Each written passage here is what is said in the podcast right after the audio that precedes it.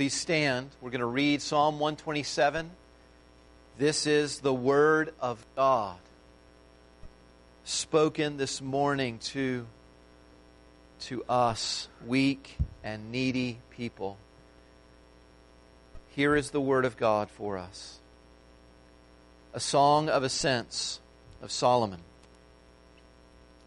Unless the Lord builds the house, those who build it labor in vain. Unless the Lord watches over the city, the watchman stays awake in vain. It is in vain that you rise up early and go late to rest, eating the bread of anxious toil, for he gives to his beloved sleep. Behold, children are a heritage from the Lord, the fruit of the womb a reward. Like arrows in the hand of a warrior are the children of one's youth. Blessed is the man who fills his quiver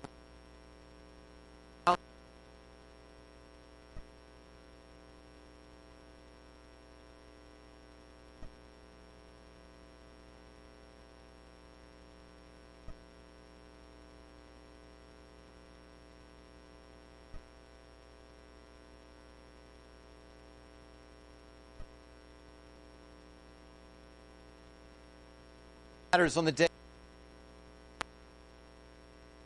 they will not be left wanting if they believe and, and live out these truths. Blessed is the man is, a, is another key phrase in throughout the Psalms. We're so interested in being blessed by the Lord, and there's only a certain way that you get blessed by the Lord. This psalm is one of these songs that the pilgrims would have sang. These are the truths that pilgrims, whenever they were making their way from wherever they lived to Jerusalem, those three times a year, whenever the Lord set apart these feasts to call the people to Himself to worship, they would sing certain truths. And that's the series we're in in Psalms of Ascent.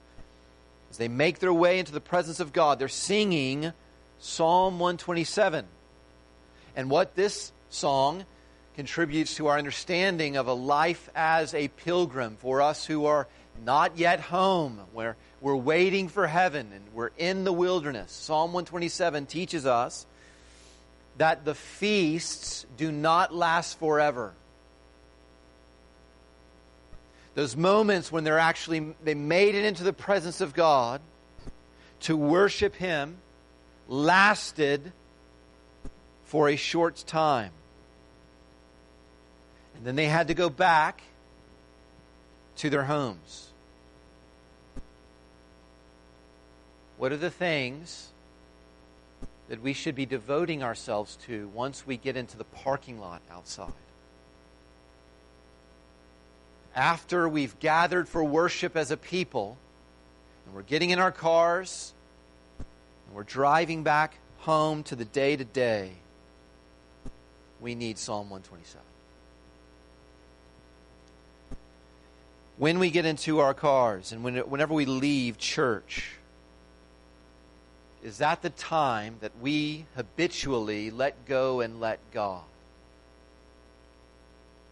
So we can kind of ride this worship high for the rest of the week by basically not doing anything but maybe just reading the, the Bible or, or praying. We don't do anything else. We just let God provide everything.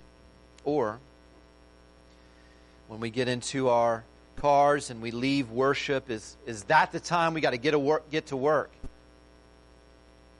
And, and we'll, we'll just set aside worship until next week when we gather together again. Psalm 127 is used of God to instruct those pilgrims ascending into the mountain of God to know what to do and how to think whenever they're descending back to the daily demands of life. And Psalm 127 reminds us we were created to be fruitful. That's on page one of the Bible. Be fruitful. You're, you're to live a fruitful life. But it also reminds us we're to be devoted to the Lord. And it is entirely possible to do one and not the other, to seek to do one and not the other. One common way that we mishandle the Christian life, that we misunderstand the Christian life, that we mess up from parking lot to parking lot, is we give the Lord only some of our attention. And we surrender to the Lord only some of our time. It's a Sunday morning thing, or it's a Wednesday night thing. Instead, Psalm 127 teaches us that a fruitful life, which we're all called to live, we're responsible to live, a fruitful life, it requires diligence and dependence. The gospel truth, Psalm 127 in a sentence, is a fruitful life requires both diligence and dependence. We see, first of all, in verses 1 and 2, a kind of diligence that you do not want. Point number one is useless diligence. Useless diligence. The saints of God who had returned from their exile in Babylon when God had, had sent uh, a king into their land to take them away from their home and their worship. And because of their sin, they went to a foreign land and, and then another king comes along and sends them back home. That's, that's especially what should be on our mind in, in this section of the book of Psalms. This, these are the, especially the people who would have been singing these songs when those saints came back to the land of Jerusalem. They came back, as we saw last week, to a land that would not easily yield bread, food for them to eat. They came back to a reality of building God's house, the temple. And they were facing influential people who wanted them to stop building the house of worship. They came back to a life where they were seeking to secure the holy city of God and surely it was on their mind that we were trying to rebuild these walls after the Babylonians had already come in and taken them down. There were day to day pressures outside of their gatherings for worship that they had to deal with, and you will face pressures and responsibilities right outside these walls.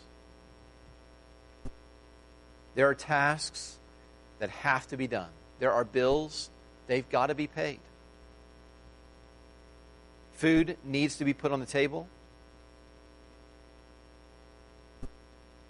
There are concerns I know about, some I don't, of, of family needs that, you, that need to be addressed.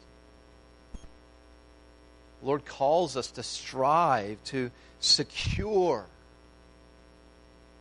responsibly the future of those we love. Psalm 127 reminds us that being a pilgrim is not all feasting. It's not just withdrawing from our responsibilities to ascend to the Lord. Now, that, that's why they were saved, right? They were saved to worship God. They returned to Jerusalem to worship God. If you're a Christian, you've been made a Christian, not so you'll just feel better about the last day. You were made a Christian to worship God every day. And you need to know that the Lord is involved in and interested in more than just those times on Sunday mornings or on Wednesday nights when we gather as a church. Every day we live is filled with activity. And those activities can fill us with anxiety. Listen. Every day is filled with activity. And all of those activities can be filled with anxiety.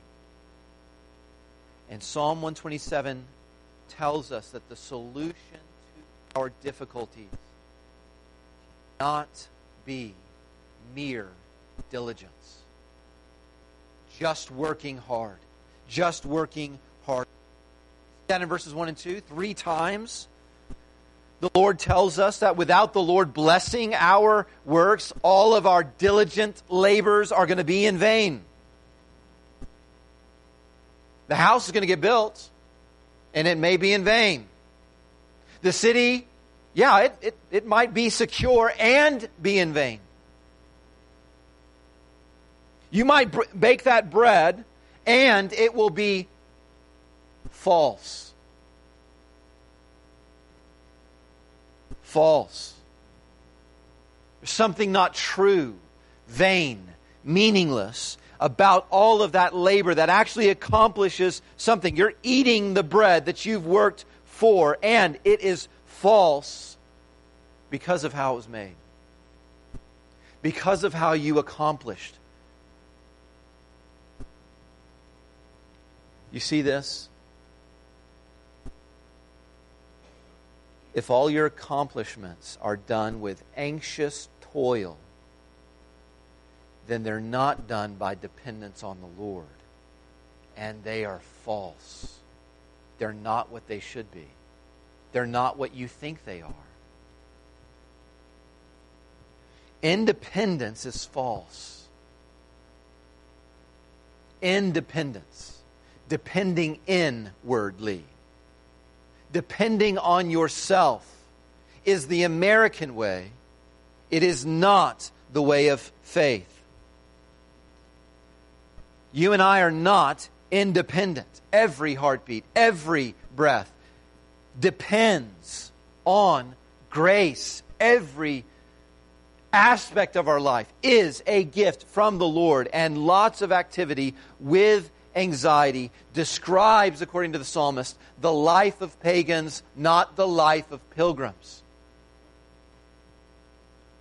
I want you to see that Psalm 127 is, is separating the world into pagans, godless, people without faith, and pilgrims. People who are headed to heaven. And if there is lots of activity in your life with anxiety, be careful because of verse 2. For. The psalmist explains. For. The reason you should not be eating the bread of anxious toil is because the Lord gives sleep to his beloved. Are you a pilgrim? What's the difference between those who are really headed to heaven? Well, pagans, like us, face daily difficulties, and they face it in a certain way. The anxiety of, I can do this. I can do it. If I just take a little more time, if I stay up a little later, if I get up a little earlier, all, all that that does is says, I don't need the Lord. I will do it. Martha, as, as those who went to Sunday school this morning found out, Martha was anxious. That sister of Mary, she was anxious, the text says, and she was troubled with many things. She had many things in front of her. And the Gentiles we were told, are anxious. The unbelievers, those who do not have God as a father, they are anxious about life and body, about money and food and clothes, and so they seek those things first. That's proven in their anxiety. Your anxiety proves what you're seeking first and who's going to give it an anxious rising early and an anxious going to bed late. But notice in Psalm 127, that is not what we're being called to. When the pagan is stressed, the pilgrim sleeps. Listen, you may have been raised to stress. You may see people stressed out all around you. That's not what the pilgrims do. The pilgrims sleep. The psalmist says that sleep patterns signal saving faith. This is so practical. This is getting to the how much you sleep and why you sleep and why you don't sleep as a signal of salvation. If your difficulties in life make you restless, cannot rest, cannot turn it off, cannot think about anything else, the problem may be you're living like God does not exist. The problem may be that you are operating, you're actually living like your diligence is sufficient. You are sufficient. You don't need the Lord. You see sleep is an act of faith. Going to sleep is a trusting, I'm not keeping my heart going any more than I was when I was awake. I'm going to leave my life in the hands of God. And if you're a pilgrim, you're going to leave more to God. You're going to leave your difficulties with God, and you will sleep. We sleep if we are the beloved because we know in a way that the world doesn't. The Lord knows my every need, and He is able to meet my needs in a way that I am unable to meet my needs. And here's the most important thing not only does He know, not only is He able, but I'm not going to believe the lie of the pagans. The reason they pick this up and are anxiously toiling it may not be that they don't think God is able. It may not be that they don't think God, that God knows. It may just be that they don't think God loves the beloved, not the pilgrim. He gives his beloved sleep. He knows he's able and he loves me. He. Who is he?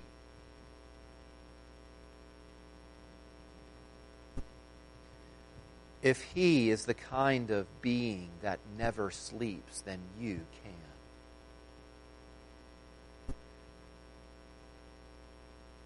And then you get up and you diligently serve Him.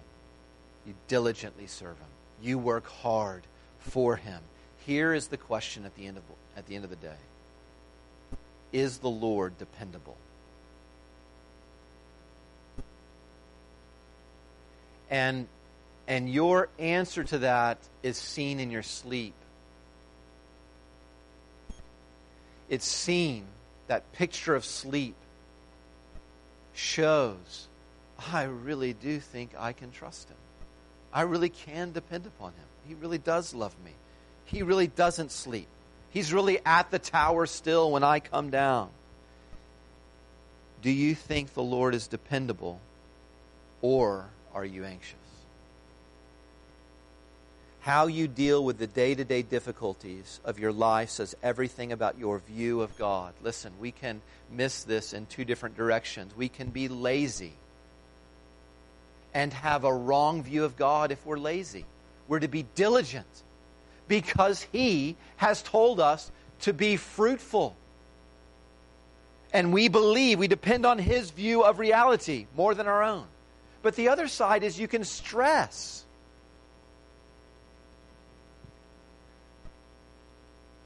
Stress is a denial of the Lord because you're denying that He's dependable. You're taking his responsibilities from him and keeping them, forgetting that it will all be meaningless. If this is going to be fruitful, he's got to do it. He's got to be in it. If it's going to have any meaning at all, he's got to be in it, or it's all in vain. Now, Jesus is the only one who did this perfectly. You and I have not done this perfectly. We do not do this perfectly. What we see in the Lord Jesus' life is Him pouring Himself out in diligence. No one can say that the Lord Jesus was lazy. He was diligently teaching His disciples, calling the crowd and His disciples with Him, and teaching them. He was diligently healing. He was diligently casting out demons. He was early up in the morning to go in prayer to His Father. But we also see Him not just diligent, but we also see him sleeping. And we see him sleeping in a very interesting moment. It's the moment when this great storm is, is threatening that boat that's, that Jesus is in and all the disciples, they're convinced that they have to be diligent right now. Jesus, why aren't you being diligent right now? We're going to all die. Jesus is asleep. And what I want you to remember is what Jesus said to them about what their problem was. It was a worship problem. Beloved, Jesus looked at them and, they, and he said, You're not sleeping because you don't depend. I'm sleeping because I do depend. O you of little faith. He stands up then and says, Peace, be still. And he was not put to shame. The wind stopped. The disciples were saved. That's what you're called to. That kind of dependence upon the Lord. That kind of sleeping in the midst of storms.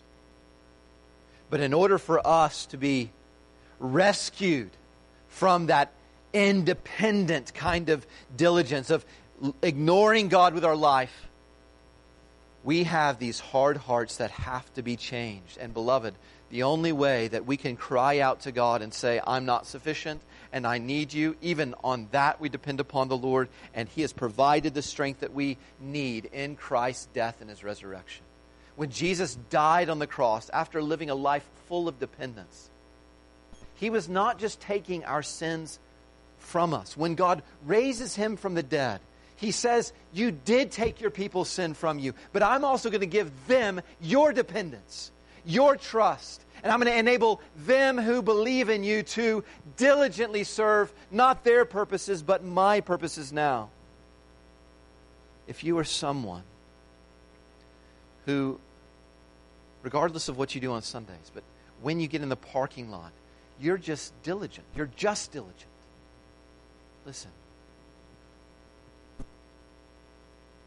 Your independence may seem like freedom, especially in this culture. But all your diligence will be in vain because you are neglecting the better thing. Yes, you were called, and it is a good thing to want to be fruitful. You were first called. The better thing is to be devoted, devoted to the Lord. And if you're trying to be fruitful, and you do all this stuff with your life on the day that Christ returns with his angels, what are you going to give to him in exchange for your soul? Nothing that you have brought. Nothing can you give him for all your accomplishments to save your soul from hell. But if you will do this better thing by the grace of God and put Christ first and turn from your independence and trust in Him alone, turn from your sin and follow Him as Lord, you will not be put to shame. Christ will save you. How is it that believers can we guard ourselves? From those Martha temptations.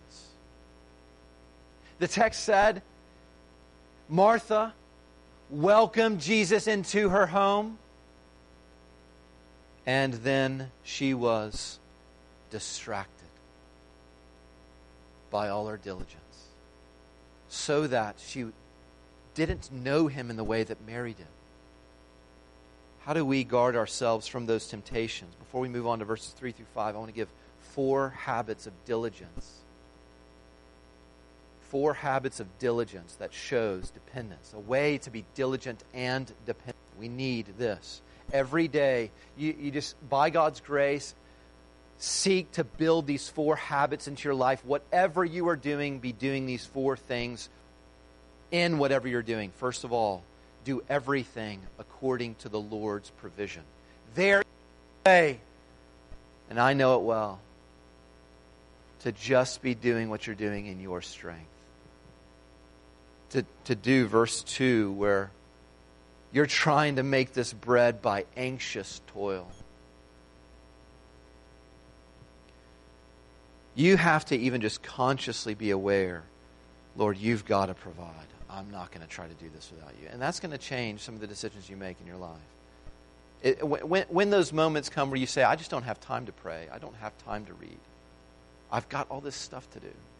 Now, one sign that you'll be doing this according to His provision, you'll actually trust that He will provide, is you'll trust that He provides more time. And you will pray and acknowledge Him. Number two, do everything you do according to the Lord's plan. You may be filling your life with diligence in disobedience what you're doing may not be what he wants you to do at all. And, and if, if he's spoken about this, look to his word and say, Lord, how do you want me to do this? What do you want me to do? Is what I'm filling my life with even what you call me to do? Am I ignoring things that you want me to do in order to do things you don't want me to do? Number three, do everything you do to please him. There is this principle in Matthew 5 16 that all our fruit is for his fame. Let the world see all your good deeds so that they might glorify your Father in heaven. All of our fruit is for His fame. Put to death every selfish ambition. Number four, do everything you do with prayer. If you believe verse 1, unless you do this, Lord, it's all in vain, that will make you pray. It will make you ask. It will make you ask for the first three things. Ask Him and trust that He's a good Father and it will be given to you. Our purposes for all that we do may fail.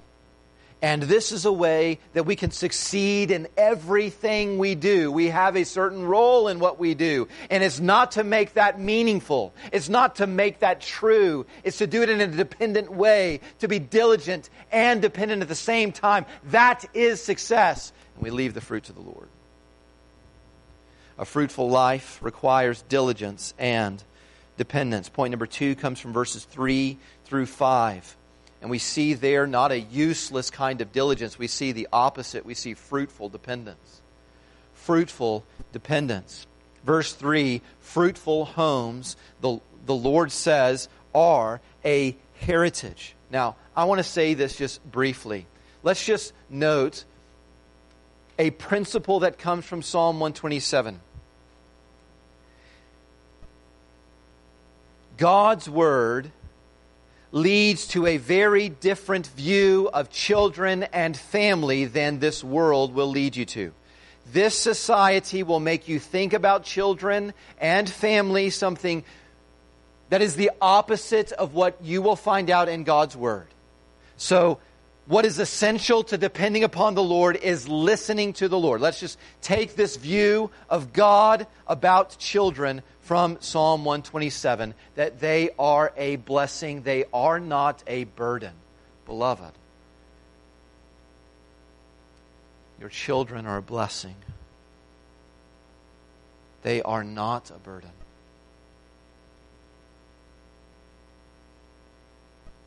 Living in the government we have, that watchman we read about in verse 1, that the Lord installs on our walls, is the government. Right? Our government is a gift from God to watch over the security of our people. But, friends, the government does not have the authority to put asunder what God has joined together. The government is not called to take families and separate them. Verses 3 through 5 is an illustration of the Lord being in it. Uh, uh, unless the Lord builds, watches, this, this is an example of the Lord building a house, of the Lord being in our labors, making our diligence fruitful.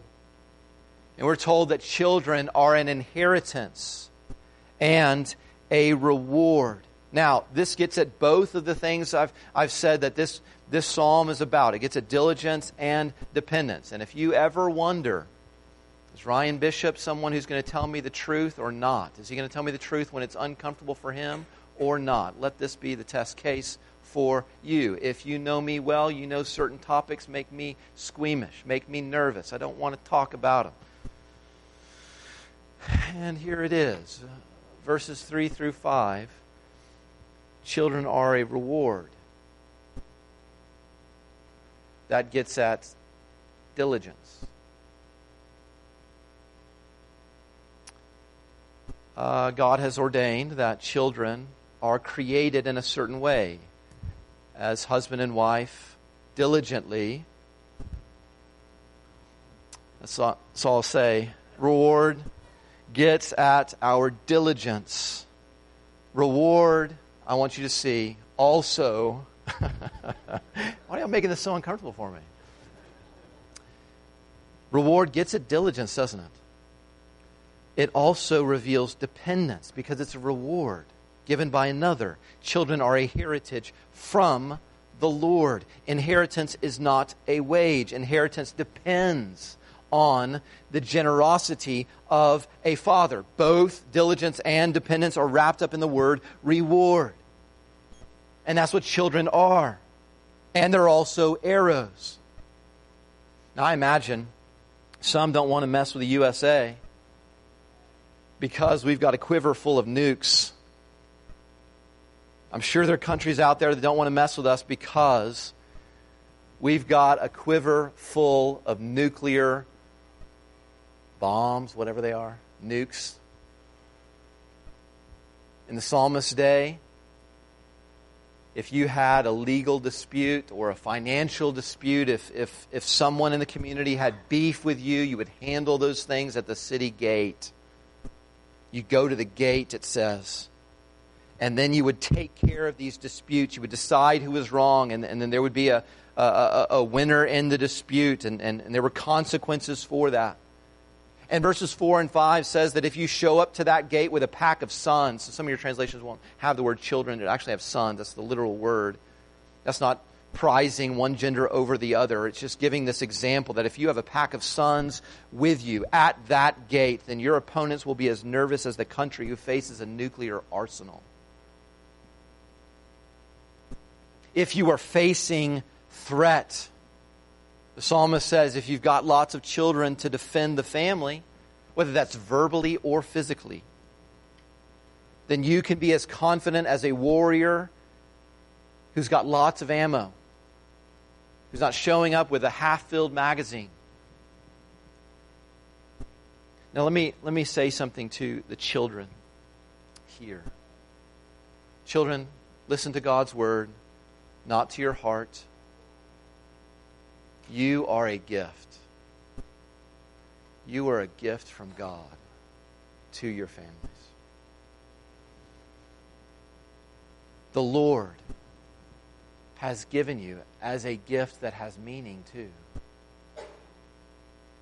You are called, according to this psalm, to defend the honor of your family. That, that's, that's part of the, the purpose for God gifting your parents with you.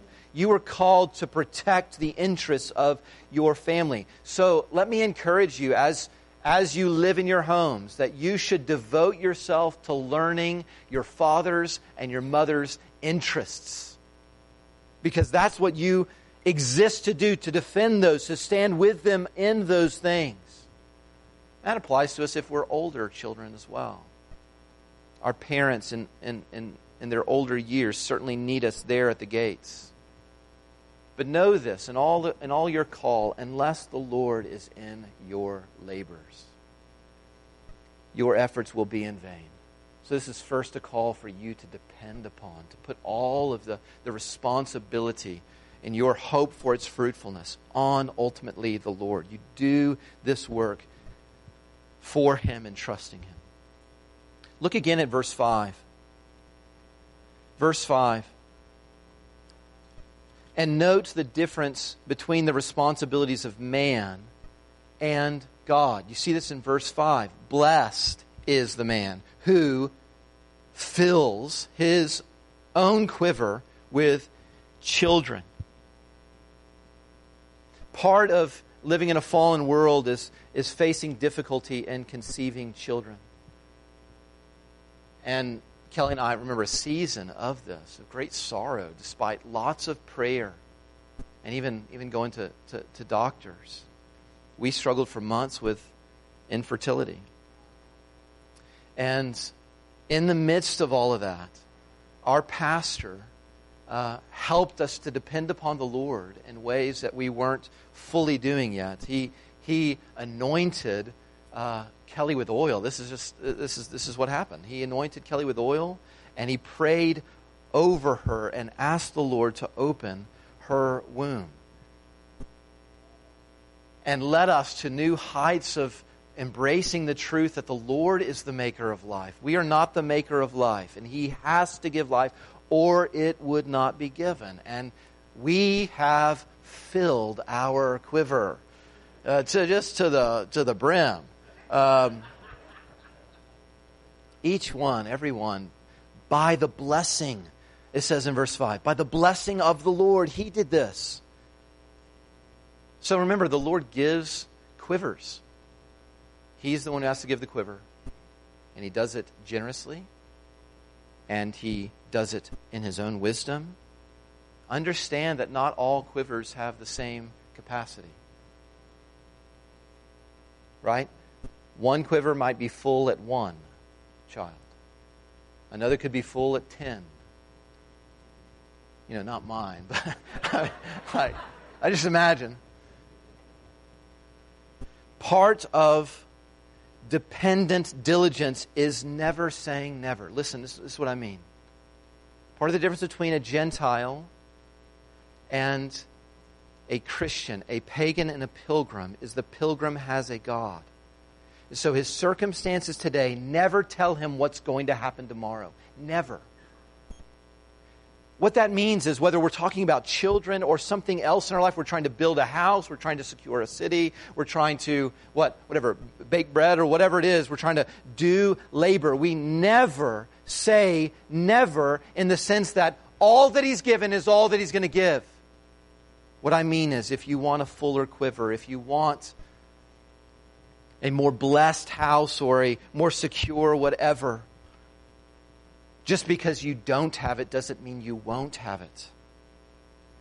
There is, even if you're discouraged by the circumstances of your life, part of being a pilgrim is saying, The Lord may yet give.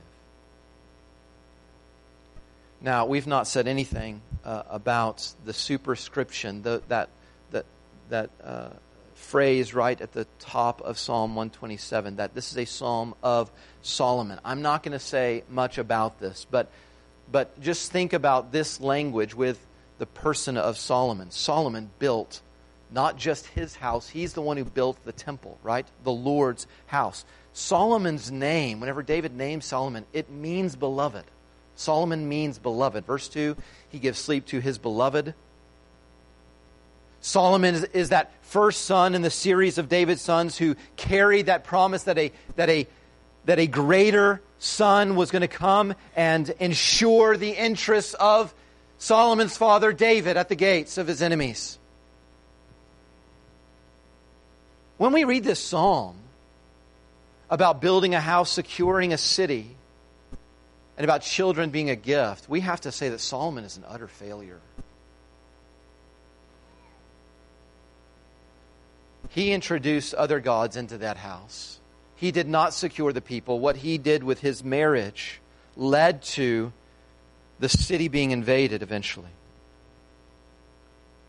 So, whether Solomon is the psalmist, the one who wrote this, or the psalmist is especially thinking about Solomon, Psalm 127 is calling us to diligently depend on the Lord and to dependently be diligent for the Lord. Not just in physical duties, but a spiritual diligence to build up the new temple, the church of God, to secure the people of God, to fill the house of God and the family of God with many children. We're to live a fruitful life, physically and spiritually. We're to diligently depend on the Lord for every fruitfulness, we're to seek first the kingdom of God and his righteousness, and he's going to add these things to us. So let me give you two final encouragements on diligently depending upon the Lord for all of our fruitfulness. Let, let me give you two encouragements for living a fruitful life. First of all, from verse 2, rest in the Lord when the results are unsure. Listen. There's a time to sleep. And the point is, the work is not done, it hasn't come to fruition. We are called to rest in the Lord when the results are unsure. What we see may not be what we want. The house, the, the threat of those armies coming in, they're getting their shots off. The bread may not be what we wish it were. The children may not be as many. They may not seem for seasons to be living for the Lord or the family's honor. And in those moments, we are to depend upon the Lord, to rest in the Lord, that He does good, and to trust that even this and everything is only good. There is an ambition that leads to anxiety. But then there's a surrender that lead, leads to sleep. Rest in the Lord when the results are unsure. Secondly, and finally, from verse 3 receive your rewards for your labor as His inheritance.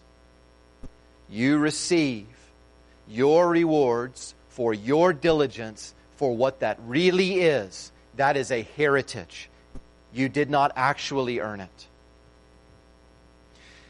Charles Spurgeon pointed, pointed me in his ancient writings to something I did not see, but it's glorious. If you look back at the Psalms of Ascent, isn't this obvious from the very beginning of every one of these Psalms? Listen, Psalm 120 In my distress I called to the Lord, and he answered me. Psalm 121 I lift up my eyes to the hills. My help comes from the Lord. Psalm 122 I was glad when they said, Let us go to the house of the Lord. Verse or Psalm 123, to you, Lord, I lift up my eyes. You are the one who's enthroned in the heavens. Psalm 124, if it had not been the Lord who was on our side, we would have perished. Psalm 125, those who trust in the Lord are like Mount Zion. Psalm 126, when the Lord restored the fortunes of his people. Psalm 127, unless the Lord builds the house, it will be built in vain. Every psalm of ascent calls us and tells us who ultimately is the one who does all this. So if the Lord gives you children, if the Lord gives you blessed children who, who know Him and who, who may be unlike others in the world, if the Lord gives you success at, the, at your work and gives you security financially and, and, and prospers you physically and materially, if the Lord secures you from that accident or, or, or protects your health so that you don't face certain things, if the Lord sustains you greatly, you respond to that and say, What do I have that I have not received? It's all Him. Be careful never to say, My hands have done it we live with great thanksgiving because it's all of grace. All your rewards for the labors you did are an inheritance. A fruitful life requires diligence and dependence. Heavenly Father, we thank you for your word. We pray that you would make it powerful in our hearts, that we might be changed. We pray that you'd make us fruitful, not lazy and not independent. We pray, Lord, unless you build your house, all of our efforts will be in vain. So will you build up our families, build up our church for the glory of Christ and the good of your people. We pray this in Jesus' name. Amen.